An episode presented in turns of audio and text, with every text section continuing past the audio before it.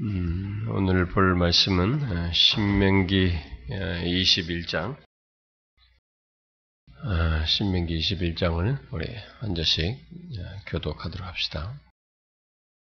네, 하나님 여호와께서 내게 주어 차지하게 하신 땅에서 피살된 시체가 들에 엎드러진 것을 발견하고 그 쳐죽인 자가 누구인지 알지 못하거든.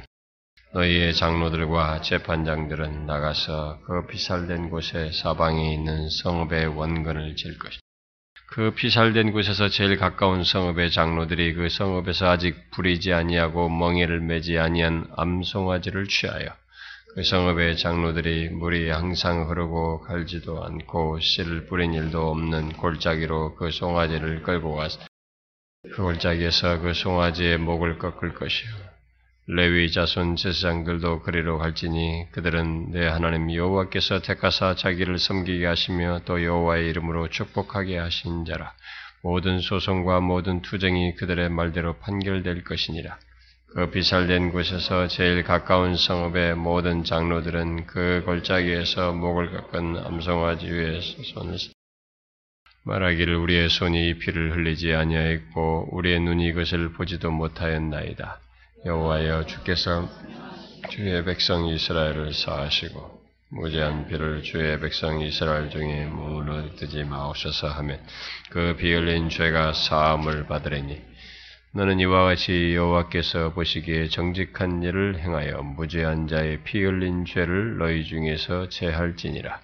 네가 나가서 적군과 싸울 때내 하나님 여호와께서 그들을 내 손에 넘기심으로 내가 그들을 사로잡은 후에 내가 만일 그 포로 중에 아리따운 여자를 보고 그에게 연연하여 아내를 삼고자 하거든 그를 내 집으로 데려갈 것이요. 그는 그 머리를 밀고 손톱을 베고 또 포로의 의복을 벗고 내 집에 살며 그 부모를 위하여 한 달 동안 애국한 후에 네가 그에게로 들어가서 그의 남편이 되고 그는 내 아내가 될 것이요. 그 후에 내가 그를 기뻐하지 아니하거든 그의 마음대로 가게 하고 결코 돈을 받고 팔지 말지라 내가 그를 욕보였은즉 종으로 여기지 말진. 어떤 사람이 두 아내를 두었는데 하나는 사랑을 받고 하나는 미움을 받다가 그 사랑을 받는 자와 미움을 받는 자가 둘 다 아들을 낳았다 하자 그 미움을 받는 자의 아들이 장자이면 자기의 소유를 그의 아들에게 기업으로 나눈 날에 그 사랑을 받는 자의 아들을 장자로 삼. 참 장자 곧 미움을 받는 자의 아들보다 앞세우지 말고 반드시 그 미움을 받는 자의 아들을 장자로 인정하여 자기의 소유에서 그에게는 두 몫을 줄 것이니 그는 자기의 기력의 시작이라 장자의 권리가 그에게 있음이니라. 사람에게 완악하고 배역한 아들이 있어 그의 아버지의 말이나 그 어머니의 말을 순종하지 아니 부모가 징계하여도 순종하지 아니하는 그의 부모가 그를 끌고 성문에 이르러 그 성읍 장로들에게 나아가서 그 성업 장로들에게 말하기를 우리의 이 자식은 완악하고 배역하여 우리의 말을 듣지 아니하고 방탕하며 술에 잠긴 자라 하며 그 성읍의 모든 사람들이 그를 돌로 쳐 죽일지니 이같이 네가 너희 중에서 악을 제하라. 그리하면 온 이스라엘이 듣고 두려워하리라. 사람이 만일 죄를 죄를 범함으로 네가 그를 죽여 나무 위에 달다 같이 읍시다. 그 실체를 나무 위에 밤새도록 두지 말고 그날에 장사하여 내 하나님 여호와께서 내게 기업으로 주시는 땅을 더럽히지 말라. 나무에 달린 자는 하나님께 저주를 받았음이니라. 에, 우리가 이 신명기 21장, 어, 21장하고 22장은 어, 이게 10계명의 6계명, 제6계명과 이 7계명의 어떤 세부적인 적용이라고 볼 수 있습니다. 우리가 이 신명기는 모세가 십계명을 각각 이렇게 구체적으로 적용하는 그런 내용들을 좀 이렇게 아, 적용해서 많은 사례들과 함께 연관지어서 이 얘기하는 내용들로 이렇게 아, 많은 그런 내용들을 담고 있죠. 그런데 여기 6계명의 그 어떤 세부적인 그 적용에 해당하는 것은 여기 21장 1절부터 22장 12절까지 이렇게 연결해서 볼 수가 있고 12장 그 나머지는 7계명의 적용이라고 볼 수 있는데 어, 이 시간은 뭐 그냥 21장만 어, 보도록 하겠습니다. 자, 하나님은 여기 21장에서 제6계명의 적용을 이렇게 아, 말씀해 주시면서 모세를 통해서 말씀해 주시면서 결국 이스라엘 공동체, 아, 이스라엘 공동체 생활 속에서 일어날 수 있는 그 상황, 어? 을 이렇게 특히 이제 살인 이런 것과 연관지어서 일어날 수 있는 상황을 이렇게 말씀해 주고 있습니다. 모세가 지금 그걸 다루고 있죠.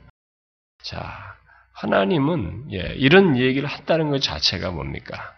이 세상이 죄악되다는 것을 얘기하고 있는, 전제하고 있는 것이죠. 이 죄악된 세상에서 일어날 수 있는 비극을 지금 미리 어, 어, 말을 하고 있는 거죠. 그걸 아시고 어, 말씀해 주시고 있는 것이죠. 그래서 여기 21장은 이제 어, 굳이 내용상으로 이렇게 구분하면 이게 다섯 가지 내용, 다섯 단락의 어떤 내용을 어, 이렇게 볼 수가 있는데 그 내용들이 각각 어떤 서로 다른 어떤 고통에 어, 고통에 처한 사람들을 이렇게 묘사를 하고 있어요. 예, 그것을 잘 보면은 이게 다 어떤 연결고리를 가지고 있습니다. 자, 먼저 1절부터 이제 9절이 이제 다섯 단락으로 굳이 어, 이렇게 각각 고통이 처한 사람들 중에 첫 번째 내용 1절부터 9절을 보면은 범, 게 범인이 누구인지 알 수 없는 어떤 게 피살자를 죽임당한 사람이죠. 누군가에 의해서 그런 사람을 지금 다루고 있습니다. 이들 이스라엘 백성들이 들어가서 어, 차지하게 될 그 땅에 가나다에 들어갔을 때 피살된 시체가 들에 엎드러져서 있는 것을 발견하게 됐을 때, 근데 근데 그 처죽인 자가 누구인지를 알지 못하게 됐을 때, 그, 그 피살된 자와 관련해서 이런 얘기를 하고 있는 것입니다. 우리는 이제 이런, 이런 거, 여기서 이 문제를 다루는 방식을 보면서 하나님이 무엇을 지금 강조하는지를 우리는 이제 생각해 봐야 됩니다.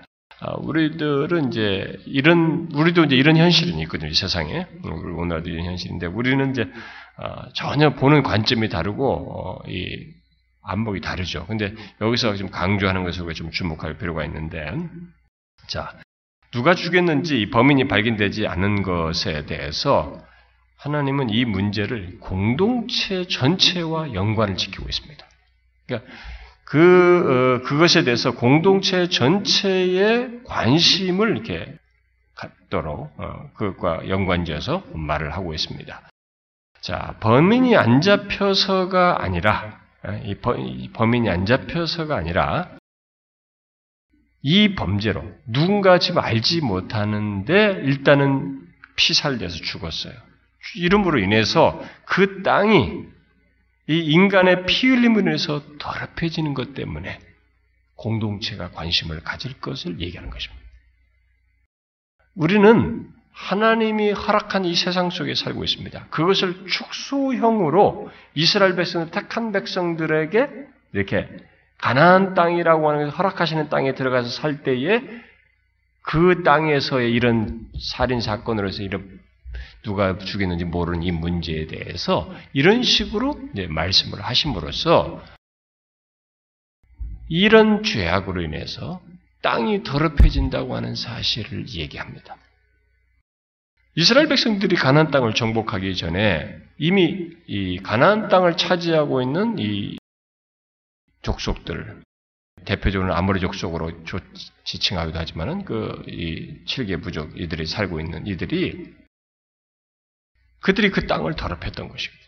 그러니까 하나님이 그들을 쓸어버리신 거예요. 이 이스라엘 백성 들어가게 하면서 어, 죄로 인해서 네, 그렇게 보면은 지금 이 세상 전체는 하나님이 허락하신 땅 속에 우리가 살고 있습니다. 우리도 이 부분을 생각해야 되는 것입니다. 여기서 이 범인이 발견되지 않은 것에 이 공동체 전체 관심을 얘기를 하실 때 제가 말한 대로 범인이 안 잡혀서가 아니에요. 그 때문이 아니고 그 죄로 말면 인간의 피 흘림에서 땅이 더럽혀지기 때문이란 말이에요. 근데 우리들은 범인이 안 잡힌 것에 강조점을 둡니다. 우리도 이 첫 번째 초점을 두죠. 우리도 야, 범인이 도대체 어떤 놈이냐? 그러면 잡아야지. 우리는 그것만 생각하는 거예요. 그러니까 하나님의 허락하신 땅에서 어떤 죄도 하나님께로 다 향해서 하나님 안에서 봐야 할 죄이고 특별히 그로 인해서 땅이 더럽혀짐으로 인해서 하나님께서 거기에 대해서 어떤 행동을 하실 수 있다는 것에 대해서는 우리들이 생각을 안 하는 거예요. 오늘날도 첫 번째만 생각하지 두 번째를 거의 생각을 하지 않죠. 그런데 하나님은 이 땅이 더럽혀진다는 것 때문에 그 문제를 공동체에 관심을 갖고 어떻게 처리할 것을 여기서 말씀하고 있습니다. 먼저 가장 가까운 성, 이 피살된 자가 발견된 그거로부터 이 주변 성읍들을 다 재보았을 때 가장 가까운 성읍이 이 사람에 대해서 어, 정결 의식을 갖도록 얘기를 하고 있습니다.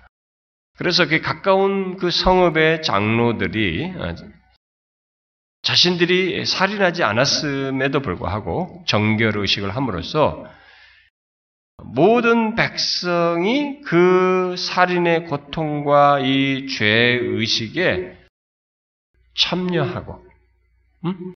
그리고 그것을 함께 고백함으로써 그것으로부터 자유하게 되는 이런 일을 하게 하셔요. 그러니까 우리는 아주 넌센스 같습니다. 아니, 저 사람 죽은 거 나오고 어떤 놈이 한 놈이 죽였겠지. 저 사람은 나하고 뭔 상관이라고. 이렇게 생각할 수도 있는데 이 일을 그렇게 시키셔요. 그런 면에서 우리가 이제 계속 생각할 때는 죄는요, 이렇게 공동체적인 성향으로 이렇게 엮여 있어요. 그러니까 결국 나중에 가서 뒤에 가서도 얘기하지만은 이 연대적인 책임을 갖는 성격을 가지고 있어요. 죄가 특히 하나님의 백성 공동체 안에서 특별히 그렇습니다. 그래서 우리가 이 신약성에서도 누룩의 문제로 얘기합니다만은 그래도 죄를 특별히 하나님 백성 공동체 안에서는 가볍게 다루는 게 아닙니다.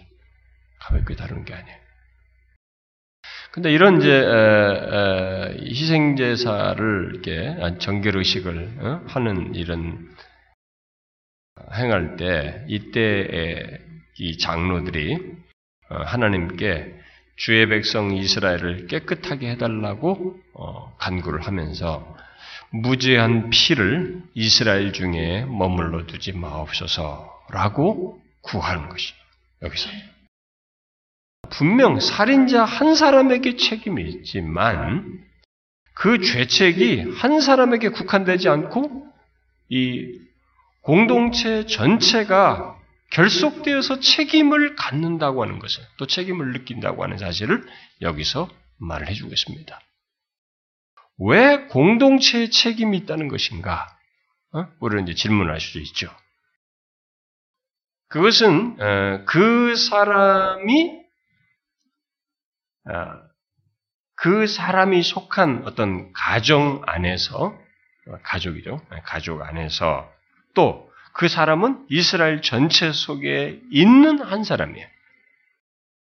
그래서 이 사람은 지금 자기가 어, 떤 성장 과정, 자라나는 양육받으며 자랐던 그 가정을 필드로 가지고 있고 이 민족이라고 하는 자기 나라 이 백성, 이스라엘 백성이라고 하는 이 사회와 민족이라고 하는 필드를 가지고 있는 것입니다. 자라난 배경을 가지고 있는 것이죠. 그래서 이 공동체 책임으로 어, 이 얘기를 하는 것이에요. 그 사람, 이 사람이 어떤 가정에서 어떤 이 이스라엘 전체 속에서 있는 한 사람으로서 이렇게 자랐다고 할 때, 그렇다면 그가 그렇게, 이렇게 누군가를 죽이기까지, 응? 죽이기까지는 뭔가 연관되어 있는 책임을 이 공동체가 가지고 있다는 것입니다. 잘 생각해 보시면, 이게 이제 이 성경이 아주 명확한 걸 꿰뚫고 이 얘기를 하는 거예요. 자, 이 사람이 성장했던 그 가정에서 그 가정 생활을 한번 생각해봐요. 어? 가정 생활이 어떠했을까? 사랑을 받으며 자랐을까? 아니면 증오심에 불타면서 자랐을까? 혹시 증오 대신에 좋은 관계를 가지면서 양육을 과연 이 사람이 받았는가? 이런 연결고리가 다 있는 것이죠. 부모로부터 또 이웃으로부터 특히 살인하지 말라, 또 원수를 네가 스스로 갚지 말라, 이웃을 사랑하라고 하는 이런 하나님의 말씀을 들으면서 양육을 받았는가? 미움과 탐심과 이런 그 아, 자기 안에서 누군가를 이렇게 죽이는 충동을 불러일으키는 이런 죄악에 대해서 그것이 하나님 앞에 얼마나 악한 것인지를 가르침을 받았는가? 그가 자란 가정 음, 그리고 그 주변에 그 함께 했던 어, 이웃들 음, 또그 성읍의 장로들은 그와 엮여 있는 것이죠. 그에 대해서 어떻게 했는가? 특히 그가 증오심에 불탔을 때 결국 이런 행동으로 나가기 직전이라도 그, 그 과정에 가까운 어떤 시기라 할지라도 그가 증오심에 불타서 뭔가 이것을 가지고 굉장히 힘들어하고 또 홀로 괴로워할 때 그것을 혹시라도 옆에서 보거나 알았던 사람들은 그것에 대해서 어떠했는가? 그 상한 마음, 그 거친 마음, 이 증오에 불타는 마음을 누가 조금이라도 만져주었는가? 그, 아, 그런 것을 불러일으킨 어떤 상처가 누군가에 의해서 만져지고 치유됐는가? 만일 이런 것들이 그 안에서 다루어졌다면 들판의 시체가 아, 이렇게 뭐 누구도 모르게 있는 시체로서 있지는 않았을 것이다. 결국 이게 그런 엮임 속에 있는 것입니다. 그래서 이게 지금 공동체적으로 공동적인 관심을 아, 불러일으키고 있습니다. 그런 관계, 관, 공동체 속에서 이 문제를 다루도록, 어? 그래서 정결의식을 공동체적으로 하도록 이 얘기를 하고 있는 것입니다. 물론 이 사람 자체, 인간 자체, 인간이 범하는 이 범죄 행위 자체는 어, 두말할 것이 없습니다. 처벌을 받아 마땅합니다. 그렇지만 그런 범죄를 낳는 것에는 어떤 이런 엮인 공동체의 공동체가 엮여서 거기에 공동체적인 어떤 책임이 이 공동체 안에 있다는 것이. 우리는 어떤 특정인 한 사람을 이렇게 딱 지목해서 처리해버리고 싶은 충동을 갖습니다.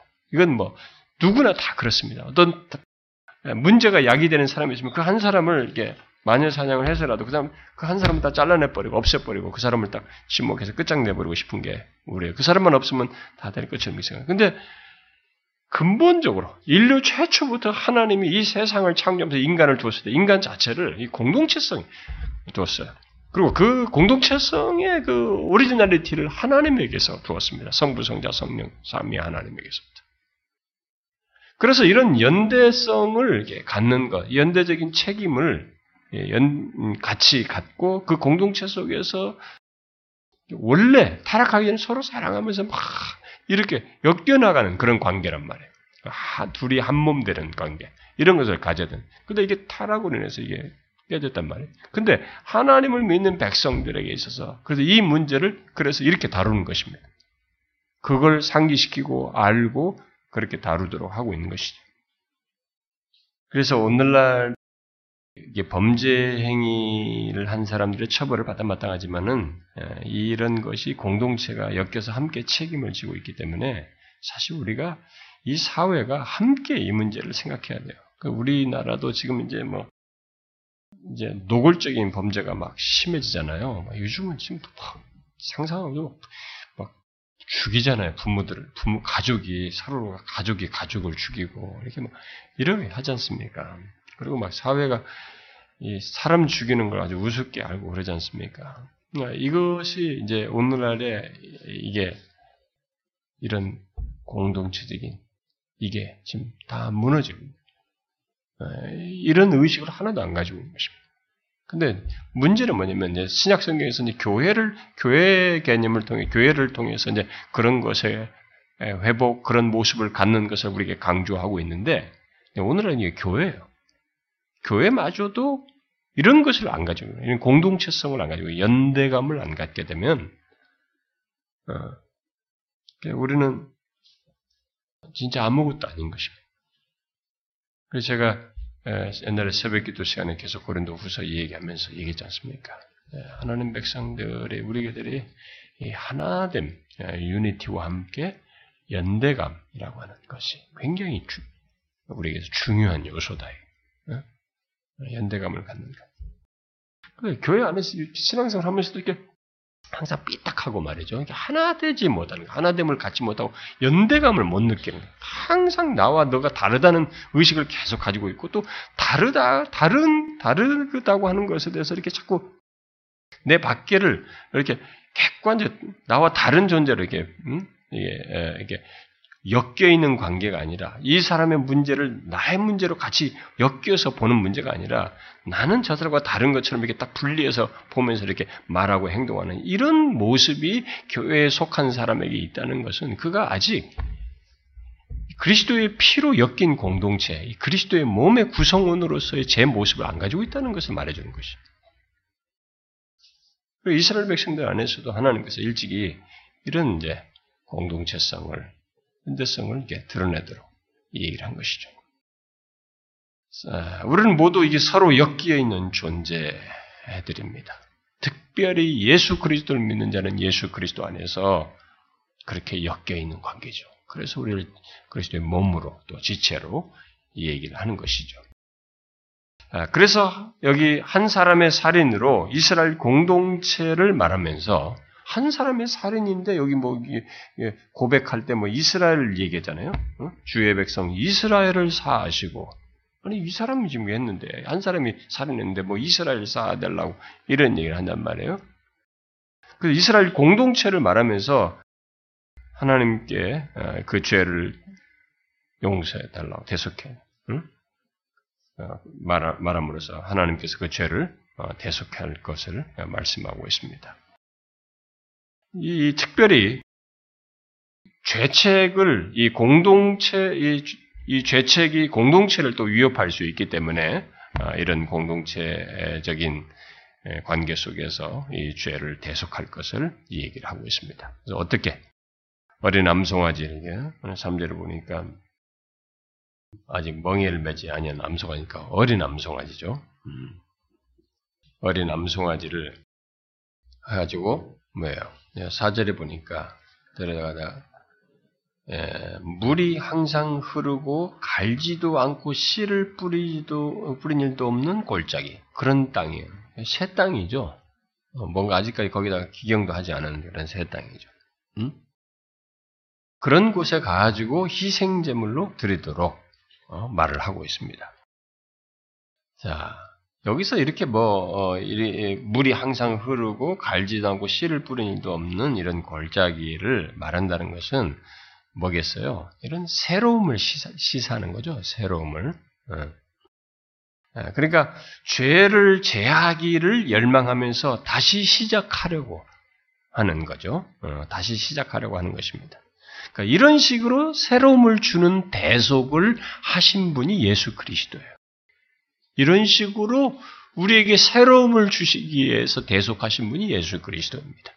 그래서 저와 여러분에게 그리스도로 그분의 대속으로 말미암아 새로운 피조물, 새로운 출발, 새로운 삶의 여정, 어, 새 세대에 들어가는 것, 어? 이렇게 우리는 새로운 출발을 하게 된 것이죠.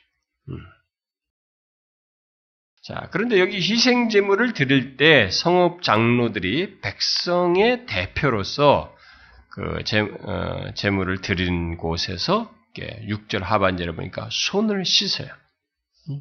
손을 씻으면서 7절, 8절 같은 고백을 하게 됩니다. 여기서 손을 씻는다는 것은 그 범죄에 책임이 없다는 것을 이 장로들은 이제 백성의 대표니까 이 백, 성읍 모두가 가까운 그 시신과 가까운 곳에 있는 그 성읍 전체가 모두가 책임이 없다는 것을 공적으로 증거하는 것이죠. 자, 그리고 이제 죄 고백을 하게 됩니다. 어? 죄 고백을 하면서 죄 용서를 구하는 것이죠. 응? 우리의 손이 그 피를 흘리지 아니하였고 우리의 눈이 이것을 보지 못하였나이다. 여호와의 주께서 속량하신 주의 백성 이스라엘을 사하시고 어? 무죄한 피를 주의 백성 이스라엘 중에 머물러 두지 마옵소서. 공동체 전체를 얘기하잖아요. 이스라엘 백성이 한 사람의 살인인데 그 피 흘린 자, 그피 흘린 죄가 사함을 그렇게 하면 받을 것이다. 이렇게 말을 하고 있습니다. 자, 일단 이렇게 하면서 죄를 고백하게 되면 어떻게 돼요? 사함을 받게 된다. 정결케 된다. 응? 말하고 있습니다. 확실하게 얘기하는 것입니다. 이제 8절의 속량이라는 말은 죄를 말살하는 것, 취소하는 것을 뜻하는 것이죠. 응? 그래서 그들의 죄책이 제거된다. 구절에 보니까 그렇게 해서 이와 같이 여호와께서 보시기에 정직한 일을 행하여 무지한 자의 피 흘린 죄를 너희 중에서 제할 것이다. 어? 그 죄를 너희 중에서 제하고 죄책을 제거하는 것이. 자, 죄를 이렇게 다루시 다루게 하신 것을 우리가 여기서 잘 봐야 됩니다. 왜냐하면 죄는 이게 앞에서 말한 것처럼 전염성이 있단 말이에요. 전염성을 갖고 있고 그로 인해서 땅이 더럽혀져 있고 더럽혀서 저주를 가져오기 때문에 하나님께서 이렇게 다루게 하시는 거예요. 죄를. 예수를 믿으면서 이제 어, 우리가 생겨나는 새로운 센스가 있어요. 새로운 영적인 감각이 있는데 그게 뭐냐면 죄를 죄로 여기지 않았던 것을 죄를 죄로 여긴다는 것입니다. 죄에 대한 감각이 생긴다는 거죠. 그래서 이렇게 하나님이 죄를 이렇게 중대하게 다루는 것에 대한 인식이 생겨서 죄를 예민하게 본다는 것입니다. 뭐 죄가 뭐 우리가 뭐 앉을 수도 없는데 뭐 맨날 죄진데 뭐 그 예민해 봤자지요 뭐 이렇게 할지 모르지만. 여러분 어떤 사람은 자존심이 세가지고요. 아, 내가 뭐 또 회개하고 또 그게 싫어가지고 뭐 죄 예민해 봐야 뭡니까? 이렇게 생각. 그게 굉장히 교만한 것이에요. 자기가 무슨 신의 경지인 줄 알아요 우리는 여러분 아무리 고매한 출신 성분을 가지고 있어도 인간이에요.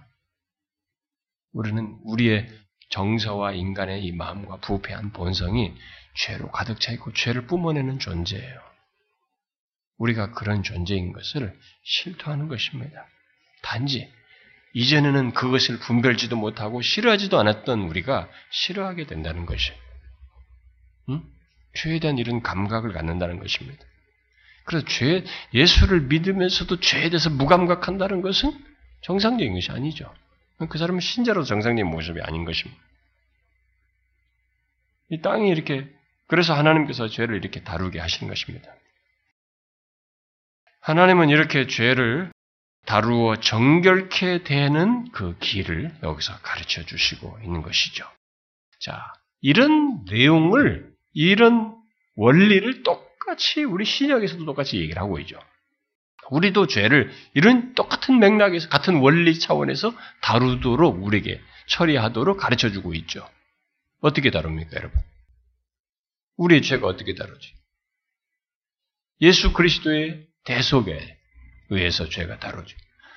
그것의 근거에서 우리의 죄를 범한 죄를 자백하는 것 아닙니까? 응? 공로를 의지하여 그리스 대속의 근거에서 죄를 자백하면 예수 그리스도의 그 속을 의지하여 죄를 자백하면 우리 어떻게 한다고 그랬어요? 깨끗게 하신다 그랬어요. 여기서 는 깨끗게 하신다. 제하신다 그랬잖아요. 그 죄책을 제해버린 것입니다. 우리도 제하신 거예요. 자백하면 깨끗게 하시는 것입니다. 그러므로 어떤 사람이 죄책이 경감되지 않는다면 그 사람은 다른 걸 생각할 것 없어요. 그가 죄를 고백하지 않기 때문인 것입니다. 예수를 믿는 자인데도 죄책, 어? 죄책이 경감되지 않는다. 어? 특별히 양심상의 그 짓눌림이 자, 짓눌림에서 자유하지 않는다는 것은 신자인데 그렇다면 그가 죄를 자백하지 않기 때문에 그런 것입니다. 죄를 자백하면 되는 거예요. 그러면 깨끗게 해야 된다 그러지. 그 성경이 장난치는 게 아니거든요. 여기서 똑같아요. 하나님이 하신 거지. 실제로 그렇게 되는 것입니다. 근데 잘못된 가르침을 배운 사람들이 무슨 잘못된 회계관이나 이런 걸 배운 사람들이 또 회개하고 또 자기 것 꺼지면서 자꾸 그래서 탈이지 하나님 앞에 예수 그리스도의 구속의 확고한 기초에 대한 믿음, 신앙과 이해를 가지고 그것에 근거해서 죄를 자백하면 그건 깨끗게 되는 것입니다. 음. 하나님 말씀대로 그대로 되는 거예요. 여기서도 뭐 명확하게 선언하잖아요. 여기서도 응? 그피 흘린 죄가 사함을 받으리니 응? 피 흘린 죄를 너희 중에서 제할지니라. 여기서 무슨 가능성의 얘기를 하지 않습니다. 확고함을 얘기하는 것입니다. 똑같은 것입니다. 우리 뭐 요한에서 1장 9절에도 어? 내 자백하면 깨끗할 가능성이 있다. 깨끗해질지도 모른다. 이게 아니잖아요. 깨끗해진다는 것입니다. 깨끗게 하신다는 것입니다. 하나님이 그렇게 하신다는 것입니다. 자, 그 다음에 이제, 어, 뒤에 이제 10절부터 23절은 제6계명과 관련될 수 있는 사례들이 쭉 나온다고 볼 수가 있는데, 그 첫 번째 사례가 이제 10절부터 14절에, 어, 포로된 여자 문제입니다. 음? 자, 이방 세계 속에서 이렇게 어디, 어디, 이방 나라들끼리 이게 서로가 어디를 정복해서 거기에 포로로 잡았을, 잡았을 때, 포로 잡을 때는 이제 남자들을 대체적으로 죽이고, 어, 뭐 여자나 아이를 데려간다든가 특별히 여자들을 데려간다든가 포로를 잡는다든가 아주 어, 뭐 짐승이라든가 이런 것들을 노획물들을 가져간다든가 이런 걸 가져간단 말이에요. 그때 이방인들 세계 속에서 그 포로로 잡힌 여자는 거의 물건 취급당해. 거의 물건 취급당합니다. 아, 그런데 하나님이 여기서 너희는 이스라엘 안에서는 그렇게 하지 말라는 거예요. 그렇게 하지 말라고 그 어, 그 하지 말라고 얘기하는 것입니다. 특히 포로로 잡힌 이방 여인이 그 여인과 어떤 결혼하게 된다면 어? 결혼하게 될 때 그녀를 존중해야 된다. 그것을 얘기하십니다. 아, 이런 의식 전체 주변 세계가 다 그런 의식 세계를 가지고 있는 세계 속에서 하나님이 이렇게 말씀하신다는 것은 하나님은 근본적으로 인간 존재를 그렇게 어, 이런 권리를 마땅히 갖는 권리에 대해서 인정하시고 존중해 줄 것을 얘기하고 있는 것이죠. 그래서 이스라엘에서 이스라엘은 이제 그렇게 해서 결혼하게 돼 그런 그녀 그 여, 자를 어떻게 대해야 되느냐? 예, 거기 이제 뭐 12절에서 보는 것처럼 이방에서 포로 취급, 포로를 취급받듯이 뭐 짐승 취급받듯이 뭐 그렇게 물건 취급받 그렇게 할 것이 아니고 내 집으로 데려가고 음? 다음에 의복을 벗고 포로의 의복을 벗고 새 옷을 주는 거죠. 그리고 내 집에서 살고 이렇게 어? 정상적인 대접을 하는 것입니다. 음? 그리고 안전한 곳에서 그리고 13절에 보니까 애통할 기회를 주는 것입니다. 한 달 동안 애곡할 기회를 주는 것입니다. 음? 이제 그 모든 것을 떠난 것에 대해서 그들과 다 포로들이니까 다른 사람 다 죽이고 아마 여자들을 했으면 사별하게 됐으니까 예, 이런 것에 대해서 애곡할 수 있는 기회를 주라. 우리는 이런 상세한 것까지 가르쳐 주시고 있다는 것에 대해서 어, 계속 우리가 생각해야 됩니다. 하나님이 어떤 사람들이 이렇게 피해 의식을 가지고 하나님을 보고 믿으려고 하는 사람들이 있으면 하나님은 막 우리를 속박하네 어쩌네 저쩌네 이렇게 하는데 하나님 보셔요. 성경을 잘 보시면 하나님이 우리 인간의 인간다움을 원하십니다. 그리고 우리가 나중에 최후의 완성될 하나님 나라에 가면 인간이 원래 창조돼서 하나님의 형상으로 창조돼서 인간 존재를 처음 높였을 때 그 인간 존재의 가장 인간다움 상태로 돌아가요. 가장 인간다운 모습으로. 그러니까 지금은 우리가 이 죄악 속에서 진짜 인간다움의 그, 그 절정이나 온전한 모습을 못 보고 있는 것입니다. 근데 여기서도 이제 그런 것을 유지시키는 거예요, 사실은. 하나님께서. 이 사회가 만든 통념과 이 억압에서 이런 것들을 깨뜨리고 있는 것입니다. 그러니까 이제 파격적이죠. 어, 상당히 이런 내용은 파격적인 내용입니다.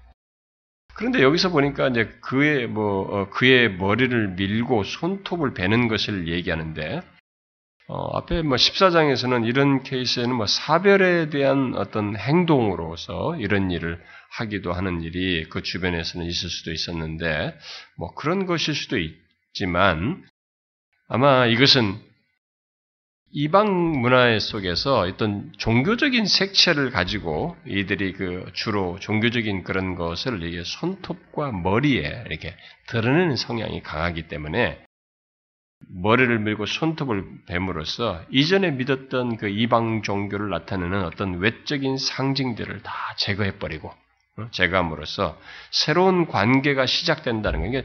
이 하나님을 믿는 종교죠. 여호와를 믿는 종교죠. 음, 새로운 관계로 관계를 시작하게 됐다는 것을 말하기 위함이라고 볼 수 있을 것 같아요. 자, 그런데 여기서 그렇게 이제 아리따워서 결혼을 했는데 그 여인과 결혼한 이스라엘 남자가 결혼에 만족하지 않게 됐을 때 이방 여인과 함께 뭔가 어, 처음에는 뭐 첫눈에 반하고 처음에는 막 아주 가지만 사람은 살아봐야 되거든요. 음, 살아봐야 돼요. 살아보면 이게 또 아니 상당히 좀 변수 같은 건 아주 달, 달라지는 것입니다. 그러니까 어떤 사람들이 막 아 참 자기는 정말로 정말 너무 아름다운 커플이고 뭐 정말 당신 어, 정말 너무 이상적인 부부다 고 이런 말 하면은 다 그 사람들 다 코웃음 쳐요. 그 부부는 살아봐 일다고 다. 아, 그건 우리가 외관에서 볼 때 얘기입니다. 어, 우리 저 스타디 멤버도 우리들 부부들 사이에서는 아, 참 누구 목사는 참 이렇게 배려도 많고 그러면 옆에서 옆에서 사모님이 그래 살아봐요. 그래. 우리가 다 달라요, 여러분. 살아보면은 완전히 다른 세계입니다. 음, 결혼하기 전까지 뭐 이렇게 외면으로 만나서 외형으로 보고 이렇게 좋은 모습만 보여주는 이것하고는 완전히 다른 것이거든요. 음? 이미 결혼한 사람은 다 알죠. 제가 말하면 다 이 사람들은 공감하고 다 웃지 않습니까? 그러니까 안 웃는 부부가 거의 없을 거예요. 제가 알기로는 모르겠어. 우리 교회 부부 중에는 워낙 그 정말 도가 이게 우리 볼 때는 이게 경지에 이른 그 부부 맵상이 있어가지고 너무 서로를 존중하고 사랑하는 부부가 있어가지고 기죽는 기죽게 하는 그런 부부들이 있지만 예. 대부분의 사람들은 그랬어요 일반적으로 아마 우리 아내도 그럴 거예요 아마 당신 살아보세요 예. 저 우리는 농담하지 않습니까? 아, 그런 질문 누가 왜 만들었는지 모르겠어요. 어, 뭐 다시 태어나면 사람과 결혼할 겁니까? 이런 질문 받아요. 아, 그거 완전히 그 가정 파탄 일으키는 질문이에요. 그런 질문을 왜 만들었는지 몰라, 사람들이. 근데 꼭 그 질문을 한다고. 그래, 그거 대답을 안 하고 있으면 그냥 가만히 넘어가면 되는데, 그까지 대답을 캐내. 대답을 받아낸다고. 우리, 누가 우리 아내도 질문했다고. 근데 아내가 결혼 안 한다고 했단 말이야. 다시 태어나도 나오거나 결혼한다. 봐요. 벌써 그게 딱 답이 나오지 않습니까? 그거 아닌 거예요, 여러분. 살아보면 아닌 것이라고. 나한테는 질문 안 하대. 저도 대답할 준비가 돼 있었는데. 네. 음. 자, 그래서 이 이런 일이 발생됐단 말이에요. 응? 아, 결혼에 만족하지 않게 돼요. 좀 사는데. 그러면 이때 이들이 취하는 태도 중에 이방인 같이 취할 여지가 있는 것입니다. 어? 물건 취급하듯이 팔아버리고 다시 노예처럼, 종처럼 여겨주는 거예요. 절대 못하게 하는 것입니다. 그거 안 된다는. 안 된다. 이것을 하나님께서 여기서 말 아, 정말 놀라운 것입니다. 여러분, 이때 당대의 포로는 진짜로 무슨 물건이에요. 가축들을 같이 데려오는 것 같이, 이런 것처럼 전유물이거든요. 완전히 다, 인식이 다른 세계예요. 왜 하나님께서 안 된다는 것입니다. 이방인들처럼 해서는 안 된다. 그녀가 완전한 자유를 갖도록 그래서 새로운 삶을 시작할 수 있도록 해야 된다는 것입니다. 하나님은 아, 종이든 또 외국인이든 이스라엘 사람이든 남편으로부터 이렇게 거부당하는 여인들을 돌보시는 분이시. 음, 그래서 여러분 시편 기자들이 오잖아요. 고아와 가부를 돌아보시는 하나님이라고. 하나님은 우리들이 돌아보지 않는 대상들을 돌아보시는 분이십니다. 네, 그들에 대해서 관심을 가지신 분이십니다.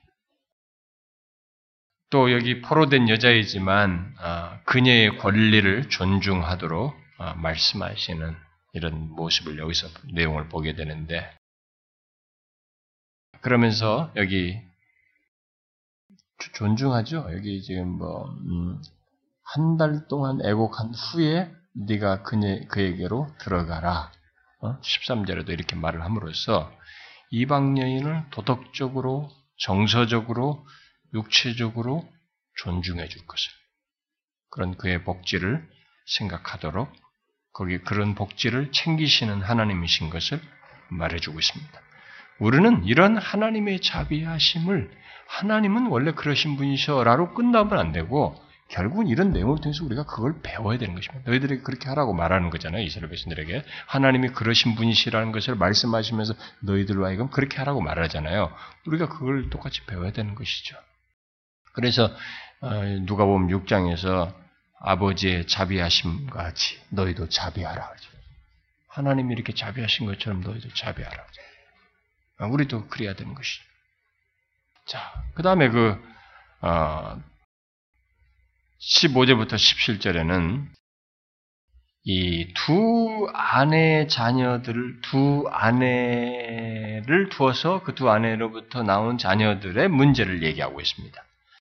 그런데 뭐 이런 두 아내, 이들이 어떻게 두 아내를 갖게 됐는지는 뭐 여러 케이스가 있을 수 있습니다만, 만일 이 앞에 10절부터 14절로부터 연결시킨다면, 뭐 이렇게 포로로 취해서 했는데, 거기서 자식을 낳았다, 아들 낳았다. 근데 이방 여인에게서 했는데 자식을 낳았어요. 그리고 만약 이 이방 여인을 보내고 다시 이스라엘 사람 안에서 여인을 만나서 또 자식을 낳, 만나서 또 자식을 낳았다.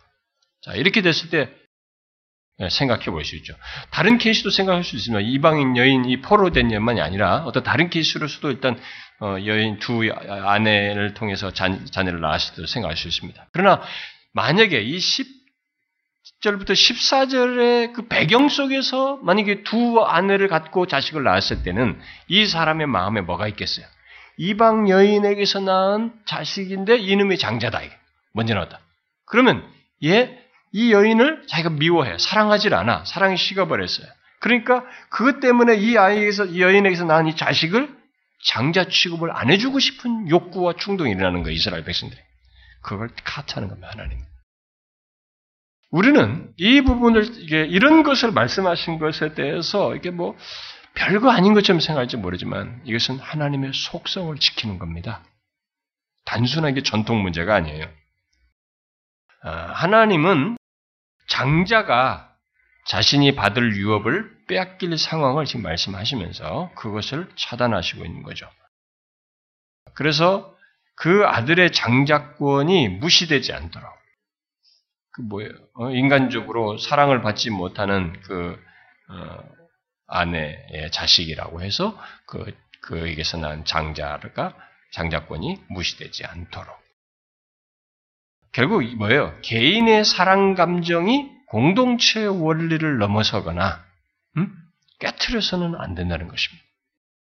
여기서 하나님은 자신은 의로우신 분이시라고 하는 것을 드러내시고 너희들의 감정에 의해서 이런 것들을 깨트려가면서 또 하나님의 의로우심을 거스려가면서 행할 문제가 아니라는 것이죠. 그러니까 우리들은 이제 계속 생각해야 되는 거예요. 우리가 어떤 것에 마음이 확 사랑이 가고 뭐 자식에 대해서 막 사랑할 때는 사실 혈육이나 이게 내가 막 누굴 사랑하는 문제, 부부나 이런 게 때는 피부치 그러니까 가까이 있는 항상 일상의 문제이고 너무 친밀한 문제이기 때문에 여기서 생겨나는 정서 문제나 이 감정 문제는 하나님도 개입할 문제를 생각 안 해요. 하나님은 의식지도 않아요. 이게 너무 절대적이라고 그것에 따라서 행동을 해버려요 그냥 우리는. 그런데 하나님이 그걸 차단하고 있는 것입니다. 여기서 우리가 어려운 얘기를 듣는 것이기도 합니다. 이거 그냥 읽기는 남, 남 얘기처럼 읽을 때는 쉽지만 당사자의 경험 세계 속에서는 이거 정말로 어려운 얘기일 수 있어요. 그런데 하나님이 이것을 말함으로써 공동체의 원리를 지키시기도 하시고 자신의 의로우심을 드러내시고 있는 것입니다. 결국 여기서 하나님의 율법에 대한 이런 하나님의 율법을 막 자신의 감정에 따라서 임의로 막 어? 변덕스러운 마음에 의해서 막 해석을 하면서 이것을 자기 편리대로 처리할 수 있는 문제가 아니라고 하는 것을 말을 해주고 있는 것이죠. 하나님의 말씀은 그런 면에서 하나님의 말씀은 우리의 감정이 어떠하든지 그대로 따라야 하는 것이다. 내 사랑하는 자식, 부모, 아내, 남편의 이 관계 문제를 가지고 하나님의 말씀을 이렇게 굴절시키거나 임의적으로 다른 문제가 아니라는 것입니다. 그러나 이런 말씀에 비추어 볼 때 우리가 생각해 보면 상당히 어렵습니다. 여러분 보세요. 어떤 하나님의 말씀을 지키는 문제에 있어서 여러분 자식과의 관계, 이 문제, 하, 자식과의 관계 속에서 엮여 있을 때 이걸 이런 감정을 거스려서 거스리면서까지 하나님의 말씀을 지킬 수 있느냐? 아내와 남편 속에 있는 이 감정 문제를 넘어서서 그것에 의해서 이 하나님의 말씀을 변형시키고 이렇게 달리 하지 않냐고 그 말씀대로 따를 수 있느냐? 여러분 쉽지 않아요. 지금까지 살아온 경험을 한번 생각해 보세요. 어떤 부부들은요, 편리하게 해석해 버립니다. 여보, 그거 그냥 그런 거야. 이렇게 하나님이 말씀 그런 거지. 그렇게까지 할 필요 없어. 우리가 다. 자기들이 다 해석해요. 새롭게. 여기서 너희들의 감정에 의해서 말씀을 변경시킬 수 없다는 거예요. 이 원리를 깰 수 없다는 겁니다. 하나님의 의로우심을 그렇게 거스를 수 있는 게 아니라는 겁니다. 이런 면에서 볼 때 우리가 예수를 어정쩡하게 믿으려면 아무런 문제가 없어요. 진짜 모아서 주일 예배 다낮 예배 한번 싹 드리고 예배 드리고 싹 가고 그냥 듣고 수동적이잖아요. 듣고 탁 듣고 가버리고 이게 전부이면 정말로 이 세상 아주 재밌게 살 수 있어요. 세상 사람과 별로 다를 바 없이. 응? 요즘에 이 저는 이 TV를 잘안 뭐, 봅니다만 제가 아까 우연하게 TV 잠깐 봤습니다. 우리 어머니 방에 들어갔을 때. 근데 어, 뭐 어떤 하여튼 탤런트인지 누군지 모르겠어요. 하여튼 방송 사람인가 봐. 그 사람 이런 비슷한 케이스를 여러 번 본 것 같아요. 우연찮게. 목사라서 그런 것만 보이는지 난 모르지만 응? 어떤 자기 자녀하고 아들하고 엄마하고 나온 것 같아요. 근데 엄마가 권사래. 그러니까 권사란 말이 홀쭉 눈에 기회는 내가 들지 않겠어요? 근데 엄마가 항상 하는 말이 믿고 믿고 기도하라 그런데 그게 뭐 교훈이라는 항상 믿고 항상 믿어준다는 게 항상 아들을 위해서 기도하는 그러니까 이제 사회자가 물으니까 아들을 위해서 뭘 기도하느냐 건강을 위해서 기도하고 어, 두 번째는 뭐냐면 아들 잘 되기를 위해서 기도하고 이렇게 된다는 거예요. 그러니까 벌써 내용 자체가 뻔하죠 그런 그런 얘기를 하니까 어, 그런데 이제 아들이 아, 우리 엄마는 근데 아, 그 미신도 잘 믿어요. 그런 거야. 그러니까 옆에 사회자가 권사님이신데 그런 거야. 그러니까 예수를 안 믿어도 이 사람들 다 아는 거죠. 요즘은 이제 코미디언들이 기독교를 가지고 있는 농담을 하지 않습니까? 그렇게 얘기를 한 거예요. 권사님인데 그러니까 미신을 잡으면 우리 어머니 한 부적을 그렇게 좋아하셔요. 그런 거 아들이. 그러니까 그 엄마가 그냥 그런 거예요. 이게 그런 거 이게 기도도 하지만 이런 것도 이렇게 혹시 어떻게 될지도 모르니까 이렇게 말하는 그러니까 나는 이 기독교가 요지경이다. 오늘의 기독교. 그러니까 수동적으로 듣는 게 전부인 사람들에게 있어서는 그냥 이렇게까지 하나님의 말씀이 적용될 여지도 없고 필요도 없는 겁니다. 근데 그러나 하나님을 진실로 아는 사람이라면 그리고 하나님이 어떤 분이신지라고 하나님의 말씀을 귀담아 듣는 신자라고 하면 우리는 하나님이 이렇게 말씀하시는 것을 귀담아 들어야 됩니다. 내 감정에 의해서 어? 사랑하는 사람에 관한 문제, 내가 이 관계를 미워하는 것에 따라서 이게 변형시킬 수 있는 문제가 아니라는 거예요. 어렵지만 우리 부부가 임의적으로 이 해석을 이렇게 아, 이렇게 변형시켜가지고 자기 뜻대로 하려는 그런 문제가 아니라는. 아무리 이 세상에서 강, 특별한 부부고 어떤 금술 같은 부부라 할지라도 그들의 행동 원리와 삶의 기준과 모든 내용은 그들이 만들어내고 자기들이 어, 도출해내는 어떤 결론이 아니라 우리들에게 하신 그 말씀 그대로예요. 그것이 원칙이고 기준이에요. 우리는 이것을 가져야 됩니다. 음. 그게 예수를 제대로 믿는 것이죠. 우리는 나의 감정보다 우로우신 하나님의 뜻을 따라서 행해야 한다는 것을 여기서 배워야 합니다. 그 다음 이제 18절부터 21절에 보면은 이 폐역한 아들 문제가 나옵니다. 이제 이게 이것은 5계명, 부모를 공경하는 문제와 관련됐으니까 5계명과 관련된 것 같지만 내용상으로는 5계명과 부모를 공경하는 문제와 관련되어 있습니다. 그러나 그 아들을 죽이는 문제가 나와요. 아, 그래서 결국은 이제 이런 공동체 속에서 어, 어, 다루는 문제가 있어서 5계명과 6계명이 아, 엮여 있다 볼 수 있겠습니다. 어쨌든 그런 사례 중에 하나로 이 폐역한 아들 문제가 여기서 거론되고 있습니다. 여기 이제 15절부터 어, 17절에 앞에 15절부터 17절에 배경과 굳이 또 연관을 시키자면 그렇게 해서 집에서 엄마를 이렇게 미워하고 싫어함으로써 그 밑에 있는 자식이 그걸 보면서 서럽게 자란다거나 뭐 이렇게 될 때는 진짜 폐역한 아들이 될 수도 있는 거죠. 네, 이런 엮인 관계에서 생각, 폐역한 아들은 꼭 그렇게만 나오는 건 아니지만 여기서 이 내용과 굳이 연관을 시키면 그렇게 해서 폐역한 아들이 나올 수도 있고 뭐 어떤 이유로든 우리는 폐역한 아들을 생각할 수 있습니다. 자, 그 어떤 가정 관계에서든지 이것은 나올 수 있는데 여러 조건 속에서 이 폐역한 아들은 나올 수가 있어요. 여러분이 성경에 보면은 아, 미스테리한 것 중에 하나가 사무엘 선지자 밑에서 그 자식들이 참 마지막 좀 바르지 않은 모습을 드러내지 않습니까? 그 탁월한 삶, 아, 그게 저한테도 숙제예요.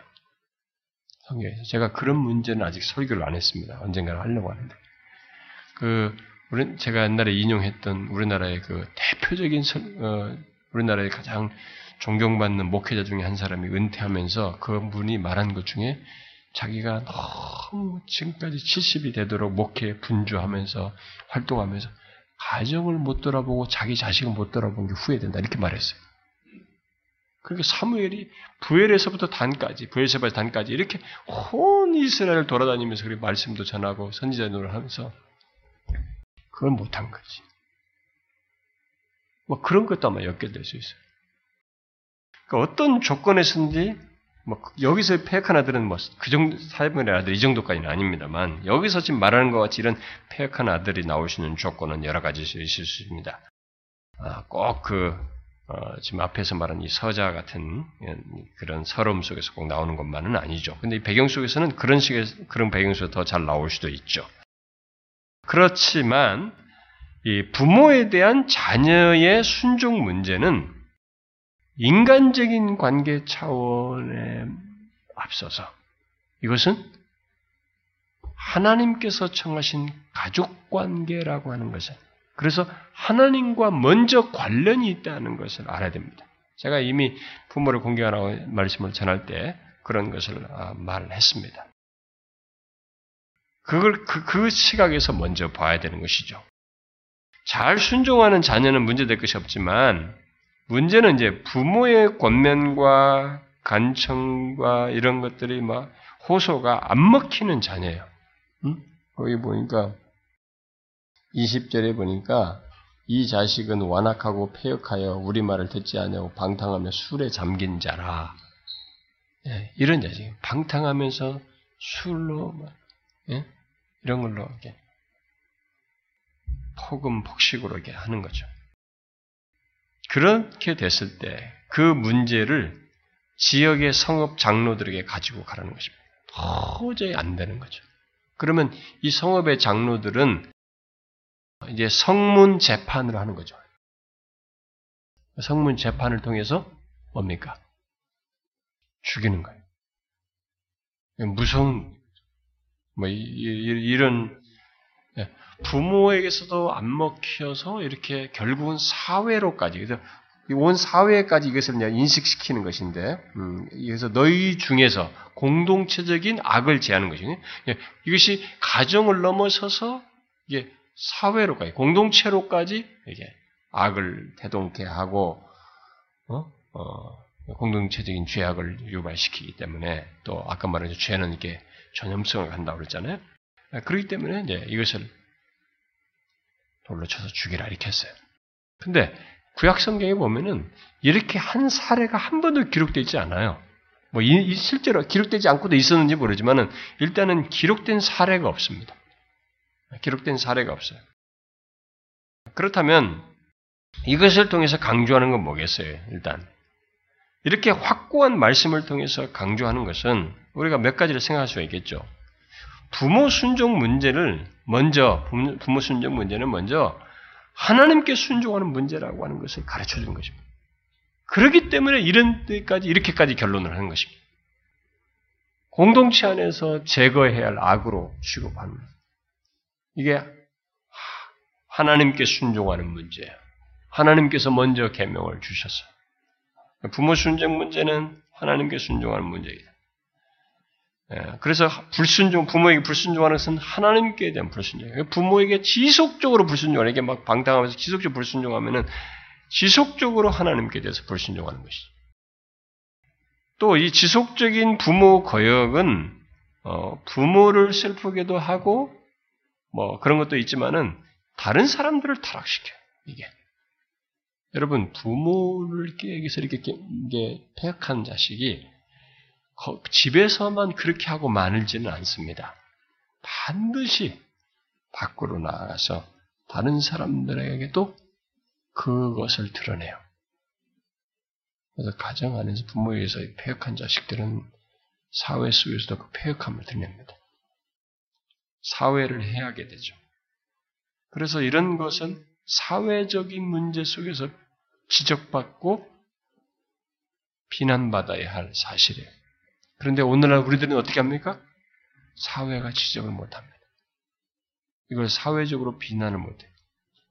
이런 방탕과 이런 뭐 폭음과 술 취함과 이런 것들을 그냥 사회적인 문제 정도로 생각하지 이걸 어떻게 하지 못합니다. 지적하지 못해요. 왜또 고발당하죠, 이제는. 고발당하죠. 그, 제가, 어, 신대원 들어갈 때 85년도에 우리 동기 중에 좀 괴짜신 분이 하나 있었어요. 그분은, 예, 현대 자동차를 다니면서 이렇게 어떻게 시험 보고 직장을 좀 유지하는, 유지하면서 공부를 하시는 분이셨는데, 그분은 좀, 좀 독특하셔요. 지금, 지금 내가 알기로는 미국에서 아마 뭐 계신 걸로 알고 있는데, 그 양반이 그, 그때 당시는 이제 좀, 알다시피, 아직까지 우리나라가 이렇게 조금은 이렇게 인권이 덜 했어요. 그때만 해도, 85년이니까. 어, 근데 그, 어떤, 이제, 여학생이 담배를 피니까 담배 피지 말라고 혼냈어요, 그 양반이. 근데, 근데 그걸 이제 여학생이 뭐 부끄러워하면서 그냥 걷었다고요. 그때는 그렇게 됐어요. 근데 이 양반이 그걸 몇 년이 지나서 또 했어요. 어, 한국에 와가지고 했나? 뭐, 2000 몇 년인가 했다고 그래. 고소당했어요. 그 양반. 파출소에 잡혀갔어요. 그 여자가 고소해가지고. 오늘날에는 우리가 예를 들어서 그 사람은 담배 문제가지만 우리가 방탕, 폭음 뭐 이런 거, 이런 것에서 우리가 지금 말할 수 있는 상태가 아닙니다. 어? 그래서 우리가 어, 디모데에서 말한 것처럼 말세에 자기를 사랑하고 방탕하고 막 이러지 않습니까? 이게 다 말세예요. 근데 방탕의 정도가 70년대하고 또 다르지 않습니까? 60년대도 다르고 훨씬 다르죠 지금 우리가. 우리나라만큼 술 싸게 싸고 쉽게 먹는 나라가 없죠. 응? 선진국 같은 데는 술 파는 데가 딱 정해져 있어요. 라이센스가 딱 있어야 되고 그 어기면은 막 바로 날라가 버립니다. 청소년들에게 못 팔고 다 엄격해. 우리는 뭐 아무데나 외국 사람들이 다 놀라는 거잖아. 술을 너무 쉽게 살 수 있는 나라죠. 소주 이런 거 말이죠. 아, 너무 싸게 쉽게 말. 그래가지고 일찍부터 우리는 막 소주를 다 배우는 애들이. 응? 거기 방탕을 배우는 것입니다. 근데 거기에 대해서 사회적으로 지적받다는 여기서 그걸 얘기하고 사회적으로 비난받아야 공동체적으로 그런 비난받을 내용으로서 얘기하시고 그리고 동시에 그렇게 자식으로 인해서 고통받는 부모가 지지를 받아야 된다는 것입니다. 오늘날은 지지를 안 받죠. 성경은 지금 그런 부모가 지지를 받아. 오히려 그렇게 방탕하는 자식이 거기서 지적받고 사회로부터 하나님으로부터 정죄를 받아야 된다. 사회로부터 오늘날은 이 고통받는 부모들이 지지를 받지 못합니다. 부모가 아무리 노력해도 안 되고 고통받 안 되어서 고통받는 부모들이 지금 굉장히 많죠. 우리가 우리 사회 속에서. 네, 그러니까 말세예요. 손을 쓸 수 없는 세대에 살고 있습니다. 또 여기서 공동체 보호를 위해서 이런 방탕한 이 폐역한 아들, 자식, 자녀의 이 문제를 다뤄야 된다는 것입니다. 공동체 문제를. 죄는 항상 공동체로 확산되거든요. 어, 항상 그렇습니다. 그래서 제가 우리 교회에서도 이게 어떤 것을까지 끝까지 인내하지만 이게 교회적인 성격을 띠고 공동체적인 성격으로 약간 확산된다고 할 때는 제가 개입을 하지 않습니까? 당사자들은 힘들어할지 모르지만 저도 너무 어려운 일을 하는 거예요. 어, 진지하게 그 사람을 위하는 마음으로 사실은 살리고 회복하기 위해서 제가 하는 것인데요. 그럴 때는 제가 당사자들을 만나고 권면도 하고 그러죠. 그건 달라요. 왜냐하면 죄가 멈추질 않습니다. 죄는 반드시 이렇게 확산하는 성격을 가지고 있어요. 그래서 지금 다루고 있는 거죠. 아, 오늘날 이런 방탕하고 어, 폭음하고 이렇게 막 술 취하고 뭐 이런 것들이 여기서는 사실상 하나님께 대한 죄로 취급하고 있어요. 우리는 사회적인 죄 정도로 여기지 않습니까? 근데 우리가 왜 그게 하나님께 대한 죄냐 이렇게 말할지 모르지만 성경은 이 방탕과 이런 것들을 하나님께 대한 죄로 해요. 왜요? 방탕과 폭음과 폭식과 막 이런 것들 통해서 결국 뭡니까? 다른 사람들에게 돌아갈 분량들이 이 사람에 의해서 손실되고 있는 것입니다. 여러분 지금도요 이, 이 세상에는 약 10억이 넘는 사람들이 굶주려요. 그 우리나라도 지금 몇 조의 음식을 버리지 않습니까? 몇 조의 음식. 그러니까 이제 어, 우리 옛날 시대는 옛날 어른들은 이렇게 하도 어, 못 먹고 자란 세대, 어려운 시대다 보니까 이렇게 음식 남기는 걸 막 힘들어하지 않습니까? 저도 이제 그 영향을 좀 받은 제가 사실 요즘은 그게 병이 돼서 이제 먹지 말라고 하는데 오히려 남기더라도 남겨라 이렇게 했는데 저도 억지로 다 먹습니다. 제가 이번에도 가서 제일 힘들었어요. 이게 밥을 해 먹는 게 하여튼 내년부터는 제가 혼자는 절대 안 간다는 생각. 밥을 근데 뭐 해먹을 게 뭐 있어요? 참치캔 갖다가 김치찌개하고 된장 끓여 먹는 거. 근데 이 남잖아요. 그걸 거꾸로 다 먹는 거야. 버리기 싫어가지고 밥을 다 먹네. 배불러죠. 이것을 통해서 어, 못 먹는 사람들이 생겨나는 것입니다. 하나님이 이 땅에 이렇게 악인과 의인에게 해와 비를 내리셔서 이렇게 농작물을 수확을 거쳐서 어느 정도 있을 때 이게 세상이 먹을 수 있는 분량이에요, 사실은. 여러분 유통하게 되면 서로 돌아가서 보면은 먹을 수 있습니다. 이게 적당한 분량 정도에서 평균하면은 다 먹을 수 있어요. 10억 다 먹을 수 있습니다. 근데 작은 퍼센테이지가 다량을 가지고 있기 때문에 이런 일이 벌어져요. 그래서 제가 아, 뭘 이렇게 곡식이라든가 이런 것들을 이렇게 버리는 거, 음식물 버리는 것을 제가 상당히 별로 싫어해요. 왜냐면은 여러분이 항상 생각해보면 저는 그런 신앙적인 논지를 가지고 있습니다. 여러분 우리가 먹는 모든 뭐 빵이든 뭐든 간에 이 곡물로 통해서 나오는 거 있잖아요. 음식이든 과일이며 어, 쌀이든 곡식이든 이런 곡식 우리가 먹는 그 곡식은 간단합니다. 쌀 몇 톨 이거 아무것도 아닙니다만 그러나 이 하나 하나가 우리가 먹을 수 있도록 되기까지는 하나님의 간섭이 있었습니다. 수개월 동안 햇볕과 비를 주셔서 하나님이 연글게 하신 거죠. 저는 그 시각 때문에 이런 것들을 좀 낭비하는 걸 반대해요. 여러분들도 그걸 생각해요. 쉽게 버리시면 안 됩니다. 먹을 만큼 하셔서 하든지, 이렇게 쌀이나 뭔가 이렇게 음식물을 막 쓰레기로 확 한꺼번에 버리는 것들을 정말로 조심하셔야 합니다. 못 먹는 사람들을 생각해서도 그런 것도 있어야 되지만, 그쪽으로 나누는 쪽으로 우리가 가기도 해야 되지만, 하나님이 주신 것이에요. 하나님이 수개월 동안의 간섭 속에서 우리에게 그 결과물을 주신 것입니다. 그걸 알고 우리가 써야 됩니다. 가볍게 그런 것들을 이렇게 버리는 일이 없도록 해야 되는 것이죠.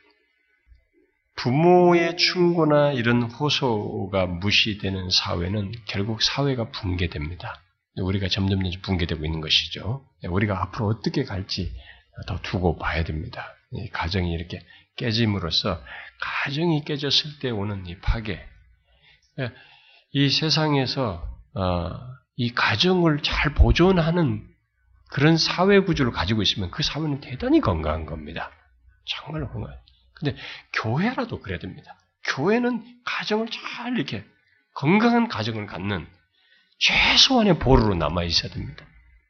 이것을 위해서 우리들이 기도도 해야 되고 어? 여기에 힘쓰는 우리들이 되어야 되는 것이죠. 하나님은 이 부분에 있어서 하나의 샘플로서 사회에 교훈하기 위해서 그들을 두렵게 하라. 쳐서 죽임으로써 얘기하고 있어요.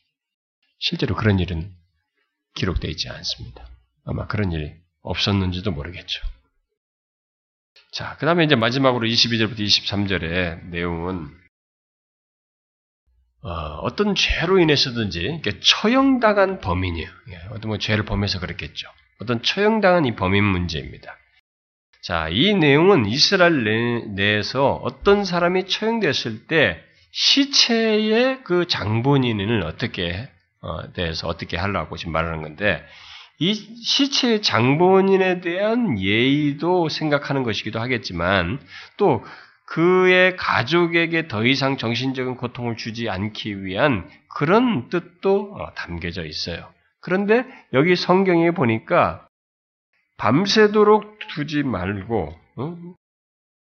두지 않음으로써 장사함으로써 장, 어, 그날에 장사를 함으로써 내 하나님 여호와께서 내게 기업으로 주신 땅을 더럽히지 말아요. 땅이 더럽히는 것을 막도록 하고 있습니다. 물론 어, 아까 제가 말한 것처럼 그 실체 장본인에 대한 뭐 예의나 어? 그, 그 남아있는 가족들에 대한 어떤 정신적인 고통을 덜 주기 위한 이런 배려도 어, 담겨져 있다고 볼 수 있습니다.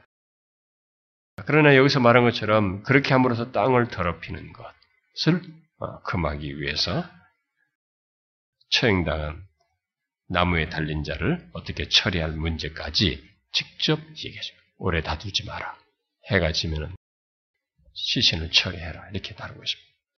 그런데 이스라엘 사람들은 이런 이제 사실, 이런 내용을 알잖아요. 그래서 어떻게 알고 있었습니다. 이런 것에 대해서 어떻게 알고 있냐면 나무에 달린 자는 하나님께 저주를 받았다. 저렇게 처형당한 자들은 하나님께 저주를 받았다라고 다 알고 있었던 것이죠. 응? 나무에 달린 자는 하나님께 저주를 받았다는 것과 그 시체가 사람들의 눈에 띈 채 남아 있으면 땅이 더럽혀진다라고 믿고 알고 있었던 것입니다. 자, 그런데 후에 누가 이런 누구에게 이런 일이 났어요? 바로 예수 그리스도께 일어났습니다.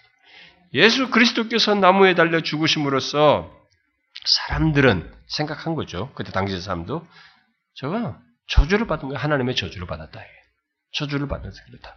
다 그렇게 손가락질하고 생각을 했던 것입니다. 똑같이 여기 있는 그대로 생각을 한 것입니다. 저주를 받은 자라고 생각하고 여겼습니다.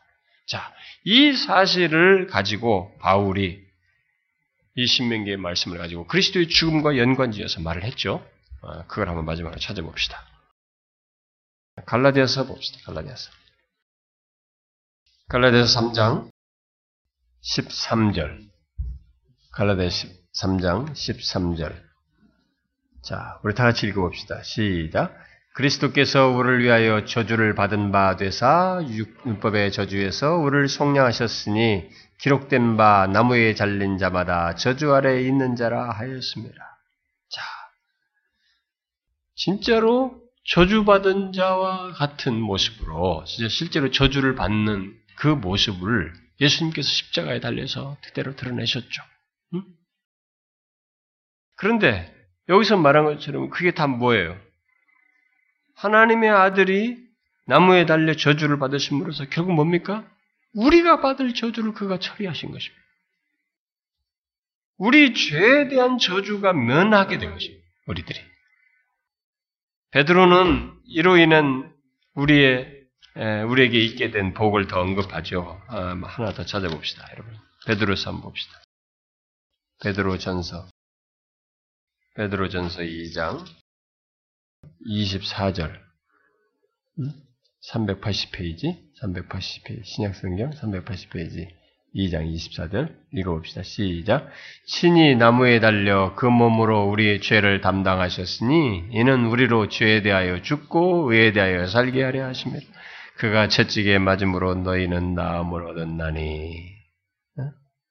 그가 우리의 죄를 다 담당하시고 또 저주를 받으심으로써 우리가 저주를 더 이상 받지 않게 됐고 오히려 죄에 대해서 죽고 의에 대해서 살게 됐습니다.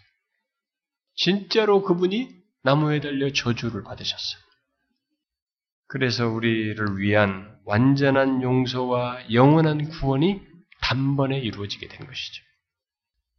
아, 사도 바울이 이 신명기 말씀을 이렇게 어, 예수 그리스도께서 그렇게 어, 연결지어서 행하신 것을 우리에게 말씀하신 것에서 우리는 네, 생각해야 되는 거죠. 이런 사실을 보통 이스라엘 사람들이 통념으로 가지고 있는 것을 그대로 예수 그리스도께서 십자가에 달려 저주를 받는데 실제로 바울은 맞다. 진짜 저주를 받았다. 근데 그 저주는 우리의 죄 때문이다. 그리고 우리의 죄를 죄로 인한 저주를 다 담당하심으로써 우린 더 이상 그런 저주를 받지 않게 됐다. 여러분 아십니까? 뭔가 얘기하고 싶은 게 많습니다만 제가 내일 얘기하겠습니다. 내일 모레.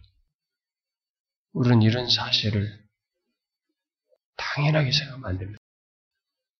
너무 큰 놀라운 성취요. 그래서 우리에게 큰 혜택이 있게 된 것입니다. 그래서 우리는 죄에 대해서 죽고 의에 대해서 산 자인 것이죠. 이 사실을 기억하고 살아야 하는 것입니다. 기도합시다. 하나님 아버지 감사합니다. 아, 저희들을 섬세하게 대, 아, 대하시며 아, 우리에 대한 하나님의 마음이 어떠한지를 이렇게 말씀을 통해서 보게 해주시니 감사합니다. 하나님은 저희들과 더욱 친밀한 관계를 갖기를 원하시고 하나님의 말씀의 기초에서 견고한 신앙을 갖기를 원하시며 하나님 백성 공동체가 아, 죄를 품지 아니하고 오히려 하나님의 말씀 안에서 견고한 모습으로 서기를 원하시는 것을 다각적인 말씀을 통해서 보게 됩니다. 주님, 이 땅의 교회들, 조국 교회가 그리할 수 있도록 정말 이 사회가 예수를 모르는 사회 속에서는 그럴 수 있다 할지라도 교회들이라도 하나님을 아는 우리들이라도 죄를 우리들이 우리 안에서 제하고 하나님의 말씀에 의하여 진실한 믿음과 하나님의 말씀을 쫓아 행하는 그런 모습을 갖는 교회들이 되게 해 주시옵소서. 특별히 조국 교회가 그리할 수 있도록 하나님이여 각 교회들을 돌아보아 주시고 이 땅 방방곡곡에 있는 모든 교회들 하나님의 그 종들과 거기에 속한 수많은 영혼들을 돌아보아 주시고 하나님께서 한없는 은혜를 부어 주셔서 다시 한번 우리가 주님의 그 부어주시는 은혜로 말미암아 소생되어서 이 세상을 이 민족을 품는 교회들이 되게 해 주시옵소서. 주님 우리 교회가 더욱이 그러할 수 있도록 정말 우리 안에서도 하나님의 많은 부족이 있고 우리 안에서도 더욱 충만한 일치감과 연대감을 하나님이 아직 갖지 못하는 그런 모습이 있습니다만은 온 교회 지체들이 하나님이여 이 주님의 말씀에 그, 어, 근거해서 하나님 진실한 믿음을 갖고 정말 참된 교회를 이뤄 나갈 수 있는 우리들이 될 수 있도록 도와주시옵소서. 그러기 위해서 우리 각각이 개인적으로 하나님 앞에 이 공동체 안에서 안에서 진실한 신자가 되어 진실한 신자로서 서게 하여 주시옵소서. 하나님 아버지, 우리가 이 시간 함께 구한 것을 들어주시고, 정말 이 시대가 너무 절실하여서 누군가 하나님 앞에 간구하며 구할 자가 더 필요한 시대. 하나님 우리가 쉬지 아니하고 이 시대를 위해서 기도하고, 민족과 교회를 위해서 기도하고, 하나님 복음을 듣지 못한 영혼들을 위해서 기도하고, 하나님의 약한 자들을 돌아보며 같이 하나님의 마음으로 대하며 저들을 돕는 그런 공동체요 교회가 되게 하여 주시옵소서. 주옵소서. 주님 이 시간에 나온 각 사람들마다 저들이 하나님이여 영적으로 어떤 상태에 있는지 주께서 아시나이다. 저들의 간구를 들으시고 하나님의 은혜로 충만케 하시며 돌보시는 은혜, 우리의 삶 가운데 개입하셔서 이끄시는 하나님의 은혜를 모두가 경험하게 하여 주시옵소서. 어, 주여 육체적으로 하나님의 정신적으로 고통하며 질병 가운데 있는 자들을 그냥 두지 마시고 돌아보아 주시고 만지시며 고치시고 하나님의 은혜 안에서 회복되는 것을 보게 하옵소서. 아니 혹시라도 하나님의 그런 아픔의 상태를 가지고 있을 때는 감당할 힘을 주시옵고 주님을 바라며 믿음으로 나아가는 은혜를 허락하여 주시옵소서. 가정적으로 하나님의 자녀들을 위하여서 기도하는 부모들의 기도를 들으셔서 자녀들이 주님을 진실하게 믿는 자녀로 이 세대를 살 수 있도록 구원받는 백성들로 살 수 있도록 부모들의 기도를 들으시고 저들의 마음을 열어주시며 예수 그리스도를 만나 새롭게 변화되는 자녀들이 되게 하여 주시옵소서. 공동체 안에 하나님의 회심되기를 구하고 구원받기를 구하는 이 영혼들 하나님의 저들의 귀를 열어주시고 심 심령을 열어주셔서 하나님여 예수 그리스도를 구원주로 확고하게 믿고 이 세상을 하나님여 새로운 신자 하나님여 새로운 삶을 갖고 살아가는 저들이 되게 하여 주옵소서. 하나님 아버지여 또 저들이 개인적으로 어, 기도하며 또 그 결혼을 위해서 저들의 장례를 위해서 하나님의 기도하는 그 기도를 들으셔서 사랑하는 지체들의 삶을 돌아보아 주시고 하나님의 은혜 안에서 우리 공동체가 하나님께서 이끄시는 것 우리의 삶을 돌아보시는 것을 모두가 보고 경험하고 나누고 함께 그것을 기뻐하는 공동체가 되게 하여 주시옵소서. 우리들의 기도를 들어서 응답하시는 하나님을 믿습니다. 저들이 개별적으로 기도할 때도 기도를 들으시고 하나님의 우리 공동체 안에 약한 자들까지 돌보셔서 모두가 예수 그리스도를 확고하게 믿는 구원의 공동체로 견고히 설 수 있도록 우리 교회에 속한 모든 지체를 주님 개입하셔서 저들을 돌아봐 주시고 이끌어 주시옵소서. 구원의 공동체로 끝까지 이 세상 속에서 견고히 설 수 있도록 하나님이 몸된 교회를 돌아봐 주시고 붙잡아 주시옵소서 간절히 구하옵고 우리 주 예수 그리스도의 이름으로 기도하옵나이다. 아멘.